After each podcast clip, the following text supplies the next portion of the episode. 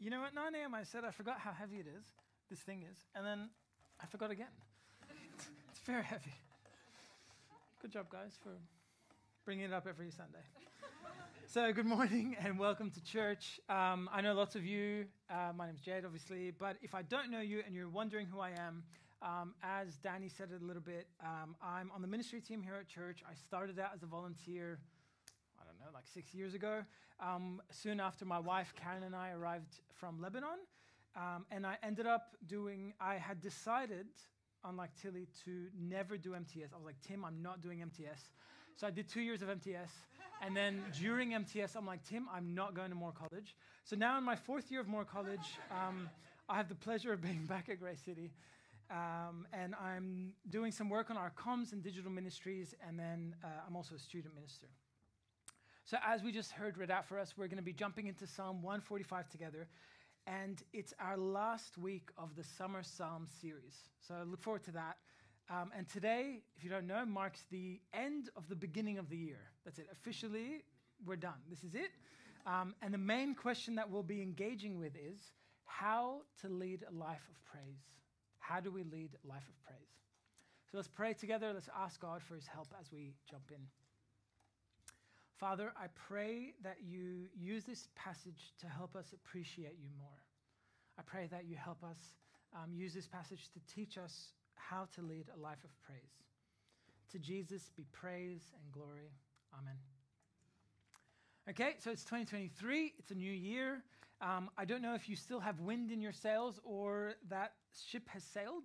Um, I don't know if you're still going to the gym or you've stopped going to the gym already. We're only three weeks in, um, but you're still paying, obviously. We never, we never stop going to the gym and stop paying. We just stop going to the gym and keep paying. Um, now, I'll, I'd like to tell you, don't be jealous. I personally have not failed any of my goals, and only part of that is because I haven't made any. Um, aim low, you'll always succeed. Now, having said that, I was asked to speak today, and through my study of the psalm, I was compelled to make a commitment. And the commitment was to lead a life of praise. That's what God's word convicted me of in this psalm. And that's my prayer for you today um, that you are convicted to lead a life of praise as well. So forget about New Year, forget about the list and all those other things. It doesn't matter what date or time it is. God is calling us, God is calling you to lead a special kind of life, and that life is a life of praise. So, looking at the psalm, here's my problem with this psalm and psalms like it, praise psalms, um, if I'm honest, and I hope you can be honest with yourselves as well, I sometimes zone out when I'm hearing a psalm like this. Um, I lose focus a verse or two in. I just kind of, I don't know what happens. I just kind of just, I go blank. I think that many of you maybe would experience the same thing that I do, um, and possibly even experience that as Danny was reading out just a few minutes ago. Think about that. Um, there's something about the language of Psalms like this that seems to trigger an uninterested response in our hearts. Now, there are probably many reasons for this reaction, but here are two possible ones. First of all, maybe we've become cynical, maybe we've become desensitized to the phrase, praise the Lord. So nowadays, praise the Lord is probably most used, most common as a caricature of Christians in TVs and TV shows and movies. You know, praise the Lord, and they, it's a joke. Even Christians tend to use it flippantly and frequently out of context. I know as I was preparing the psalm, I started thinking back and I'm like, I definitely do that. And I had to repent of doing that. I use praise the Lord as if it's a joke. I don't actually think about what it means. Now, something else that may be going on with Christians is that there sometimes doesn't seem to be much practical application in praise psalms. Maybe we zone out because we're like skimming through and trying to figure out, okay, well, what can I take away from this? What's the next step? How do I do something about this? Like, okay, praise the Lord, great, he's amazing. All right, well, then what? Now, thankfully, our passage today not only gives us a clue into why we might feel this way, but it also tells us what to do about it. So, we'll start by looking at who Dave praises, David praises, Dave, my friend Dave here. Um, we'll start by looking at who David praises, then we'll move into why David praises, and we'll finally close on how David praises. Who, why, how. Um, let's jump in verses 1 and 2, a psalm of praise of David. I will exalt you, my God the King. I will praise your name forever and ever. Every day I will praise you and extol your name forever and ever. So, already, just from the first two verses, it's clear that there is an expectation that God is praised. We have a few synonyms, uh, sorry, we have a few synonyms to the word praise, like extol, exalt, which help us flesh out what David means here when he says, I praise you. So, at a basic level, praising God incorporates at least three elements. One, there has to be someone. And then two, uh, thinking or speaking good, praisey things. And then three, God, because we're praising God here, but insert object. um, so someone thinking or speaking good things about, and then God. That's kind of what praising God uh, means. So praising always involves an object of praise. If I say, I praise, you would rightfully ask me, who or what do you praise? All praise must have an object of praise. And David is clear that the only one who deserves all of our praise is God, only God. And he explains this in verse 3 Great is the Lord and most worthy of praise. His greatness no one can fathom. Those are big, those are big claims. Those are big words. I don't think when we read them at first glance, we realize how big these words are. If I say, Great is Jade and most worthy of praise, his greatness no one can fathom, I think you'd be like, Oh, but we can though. I can, you're not that great. Like, you're, you're right, you know. So when, when David is saying it, he doesn't mean it like, oh, he's such a nice guy. He means no one can fathom how great this God that, we're, that I'm talking about is. It is unfathomable. So David speaks of God with personal knowledge. He claims that God is so great that no one can fathom his greatness. Now, in this room, I suspect that there should be at least there would be at least four different reactions to a verse like this. One, Amen. Amazing. You're excited. You, your heart rejoices as you read it, and if that's you, fantastic. Amazing. Let this, let today, let this psalm be an encouragement to you as we go through and see the amazing works of God and how great He is. Or, alternatively, you may be on the other end of the spectrum. You may have been through a rough time, and God just doesn't seem so great to you right now. Now, there's more to encourage you with uh, in, later on in the passage, but for now, I just want to point out that David experienced great hardship in life. And so speaks not as someone who's really comfortable and never really seen anything and he's happy in life, so he's just saying, Great is God and all that. He speaks not from ignorance, but he speaks from personal, true knowledge of God's faithfulness through the worst of times, things that most of us probably would never even imagine. The third response, I suspect, is probably the most common response and most dangerous response. And that response is indifference. If you would call yourself a Christian and you hear these words from David and think and feel nothing, then I want to lovingly warn you that you may be in a dangerous place. You know, as I was preparing the psalm, I alluded to it before. I struggled with this feeling of indifference for hours as I was studying it. Um, I think all of the holidays and a bunch of other things going on with my life has meant that I haven't spent a large portion of my time meditating on the Lord. And so when I came to read a psalm of praise, it took me hours of reflection and reading and study just to see his glory in the text. My mind was somewhere else completely. So when I came back to it, and I was forced to because Sunday was coming and I have to come up and say something. So I was forced, I had to keep going. So I don't think you have to imagine someone who it's not their job to do this. They're reading it and they're like, oh, well, the kid's making noise or I have to go to work or whatever. You just read it and you're like, all right, whatever. It's good. And move on. If you even have time to read it. So when I warn you, know that the warning is truly, is actually for myself, but it's also for you. We'll talk more about this warning in point two. And the fourth response uh, to this verse is actually a range of responses from you if you wouldn't call yourself a Christian. Now, if you don't have a per- personal relationship with God, you may have more questions and you're still trying to figure out a bunch of things. you're still trying to understand and you know figure out a few things, and it's totally fine. And if that's you, let me welcome you again. We're really excited that you've come to church today. Um, and we're really glad that you've come. And I want you to follow me to verse 21, where David invites all of us, including you, to praise. My mouth will speak in praise of the Lord. Let every creature praise his holy name forever and ever. That word creature is like flesh, so humans, everything. Let everything praise the Lord. Um, so, if God is truly as unfathomable and most worthy of praise as David says, then praising him would make sense. I suspect that the struggle with you at this point is that you don't know if he's truly as good as he is. You hear me, I'm saying it. Dave, good old Dave is saying it too. But, you know, you need to see. You need to experience that. You need to see how great he is. So for today, I'd love you to stay tuned in as we continue through this psalm and learn about many of the things that God has done. I want you to keep a keen eye out for words like works, acts, deeds, because these are the things that we're going to be looking at today to see how great God is because of what he has done. So, my prayer for you is that you get a glimpse into why we want to praise God, and maybe you'll even join in the praise as well.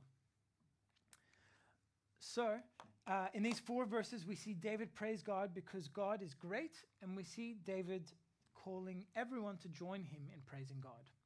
The big question that comes out of this verse, as we saw, is why? Why does David think God is so great? Why does David praise God? We've seen who David praises God, and now we'll move into the why. And as we move on to why David praises God, it's helpful to know that this is a foundational point. And what do I mean by this? So foundational, it's a foundational point because why he praises is key to who he praises and how he praises. The why overflows into the how. And we'll see how that happens in a little bit. So verses 4 to 7 have this beautiful interplay between generations that we want to pause on. So one generation commends your works to another. They tell of your mighty acts. They speak of the glorious splendor of your majesty. So that's that gen- the generation. And I will meditate on your wonderful works. That's David's response to hearing that. They tell of the power of your awesome works, and I will proclaim your great deeds. They celebrate your abundant goodness and joyfully sing of your righteousness. So we see in these verses that there's a conversation going on between one generation and another as they pass on the good news of God's mighty acts. And it's almost like David is listening in to this intergenerational conversation. And as he listens, he starts to meditate on the wonderful works of God. But he doesn't stop there.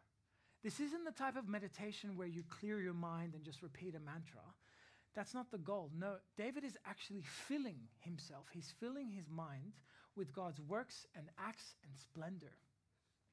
So, as his mind is continually filled, it overflows into proclamations of God's great deeds um, by David. So, David begins to proclaim all of the things that God is doing. So, how does David lead a life of praise? By meditating continuously meditating on God's wonderful works. He expands, um, he expands on this in verses 14 to 20. So in verse 14, we see God lifts up those who are hopeless. The Lord upholds all who fall and lifts up all who are bowed down. In verse 15 and 16, we see God, the loving, providing creator. The eyes of all look to you and give and you give them their food at the proper time. You open your hand and satisfy the desires of every living thing. In verses 18 and 19, we see God listens and answers. The Lord is near to all who call on him, to all who call on him in truth. He fulfills the desires of those who fear him. He hears their cry and saves them. And finally, in verse 20, God protects and um, those who are his and is just against the wicked. The Lord watches over all who love him, but all the wicked he will destroy. So, as we go through these verses, we're getting a glimpse of the amazing things that God does, at the things that David is meditating on in his daily life. And we're reminded again of verse 3 Great is the Lord and most worthy of praise. His greatness no one can fathom. So I got COVID for the first time a few weeks ago. Um, I was fine. Uh, I got, I got a migraine, so I couldn't really do anything but sleep and watch some TV. Um, poor me. I was expecting like an aw. Um, I ended up watching a show called Yellowstone about cowboys and Indians in like modern day. Anyone? Yellowstone? Come on, guys. No one. All right. uh, I watched a, let's say, significant amount of the show, um, and to the point where I started dreaming about it. And I started dreaming that I'm like a cowboy, and Karen, my wife's with me, and we're teaching my baby, my toddler, how to like ride a horse and rope baby calves. You need to watch the show. Um, very weird. Also, I'm pretty sure two year olds can't ride full grown horses by themselves, but she was doing really well in the dream. anyway, now it's pretty normal to uh, watch TV when you're sick, obviously, but can you imagine if I used at least a, a portion of that time, a significant portion of that time, to meditate on God's word and to fill my mind and my imagination with his mighty acts? You see, there seems to be a connection between meditating and praising. What you meditate on is what you end up praising. And the more you meditate, the more you praise. So I was meditating on cowboys and Indians, and just ask my wife Karen, I, I praised for about a week how good the show was. And, and then 1883 came out, and 1923 came out, the prequel shows, fantastic. So, what I meditated on, what I meditate on, I will praise. And what I praise, what happens then? People around me start hearing about it. So, think back to the different generations proclaiming God's great acts to each other. How different am I to them? They meditated and they praised, and so other generations heard and thus meditated and praised. Are we spending enough time meditating and enjoying God and His Word, that it overflows from our mouths when we are with others? Are we doing that? And this is where I want to touch on the warning that I mentioned earlier. If you would call yourself a Christian, but you don't meditate on God, you will be meditating, you will be meditating and thus praising someone or something else. It's an impossibility not to. If the majority of my time is taking up meditating on TV shows, Instagram, my career, even my family, it will breed in me other things. It will breed in me worry and entitlement and gossip and fear and you name it. Instead of thanksgiving, I'll be whinging, I'll be worried. Instead of kind words, I'll be gossiping. And instead of praise, I'll be defaming. And verse 20 brings us a stark warning. The Lord watches over all who love him, but all the wicked he will destroy. The wicked, those who do not praise him, he will destroy. The perfectly just and great God, who no one can fathom how great he is, remember, will destroy the wicked. But he doesn't do that lightly. Similar to the term praise the Lord, I think Jesus saves has been, become a very trivialized phrase as well. It's become a joke in some circles. So when David says that God will destroy the wicked, our gut reaction may be shock that God would do that. But what, what we must remember in that exact moment as we feel that is Jesus. God took on flesh lived perfectly and died a criminal's death in order to pave the way for who? For the wicked. For the wicked to be saved. So when we read that God will destroy the wicked, we, don't, we shouldn't read that lightly. As we sit here in the room post Jesus' death and resurrection, we know more and we see more than David did. We know what God did, what God paid for the wicked to have a chance, for me and you as wicked men and women to have a chance to not be destroyed, to, have, to be saved from destruction. So Jesus died on your behalf to save you from destruction. Accept his gift today. Now, if you would call yourself a Christian, but this passage has revealed to you, the psalm has revealed to you a lukewarmness in your heart, ask God for forgiveness. As I said, this is the most dangerous part of it lukewarmness. We see it throughout the Bible and especially in Revelations. So ask God for forgiveness today. Repent. Meditate on our great God. So, just as we, as we saw, um, David's meditation on God is what fuels his praise. So, we've seen who David praises and we've seen why David praises. And now we're going to look at, and we're going to finish our time together by looking at how David praises. So, jump with me to verses 11 and 12. They tell of, your glor- of the glory of your kingdom and speak of your might, so that all people may know of your mighty acts and the glorious splendor of your kingdom. So, verse 12 begins with so that. If you've been around church for a while, you know that so that is a really helpful term. Whenever we see it in the Bible, we jump on it and we're like, okay, what's, what's coming after it? Because it's a really helpful kind of explanatory term that we get. So the outcome of people praising and telling of God's glory, of the glory of God's kingdom, is so that all people may know God's mighty acts. So how David praises? He praises God to God himself, so vertically, but he also praises God to others. You see, praise, praise functions both vertically and horizontally. As you hear about God's mighty acts, could be horizontally from other people, generations through reading the Bible, you meditate over it.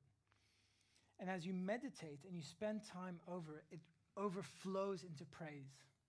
And that praise will happen privately between you and God, but it will also happen horizontally as you share with other people what God has done. And guess what happens as you share? Others have the same cycle. And they hear about God, and then they meditate, and then they overflow into praise as well. So David praises in both his quiet time with God and in public to others. The meditations of his heart overflow into praise, and so can and should it be with us. And we'll close with this. Whatever you meditate on will be what overflows out of you. So meditate on God. Spend time reading His Word listening to other people talking about his mighty acts. And that will overflow into your own praise. Your praise will then overflow into worship of God in your private life, but also in public. And you'll share with others God's mighty acts. And then we start again. And then they med- uh, hear and meditate and praise. And that's our challenge from this passage. That's what God is telling us today. To lead a life of prayers, we are to inspect our lives and identify what our hearts are meditating on daily. What are we spending most of our time thinking about? Be honest with yourself. If it's not God, don't come up with excuses why it's not God. Confess, repent, change your ways. That's what I've had to do, honestly. Remember, David wasn't just some slacker, he didn't have all the time in the world. He was the king. he had plenty of responsibilities. He was very busy and lots of uh, things that could distract him. But he endeavored to keep the Lord as the sole focus of his meditations. And that's my prayer for myself, and that's my prayer for you today that we learn how to lead a life of prayer, uh, praise by meditating on God's mighty acts. Why don't you pray with me as we ask God's help to do that? Father, we thank you for your word. We thank you that you care about us and you love us. We thank you for how comforting you are. Please help us to focus on you, to meditate on you, to look away from our screens, to look away from our careers, to spend uh, significant amounts of time with you, with your word, with others talking about you. Help us encourage one another to talk more about you and not just about other things. Help us even today as we go out into the cafe or as we go on with the rest of our day and the rest of this week. Help us be mindful of what we're talking about, of how we're spending our time. And let us spend it alongside you and in your word and praising you to you and praising you to others. And we pray this in Jesus' name. Amen.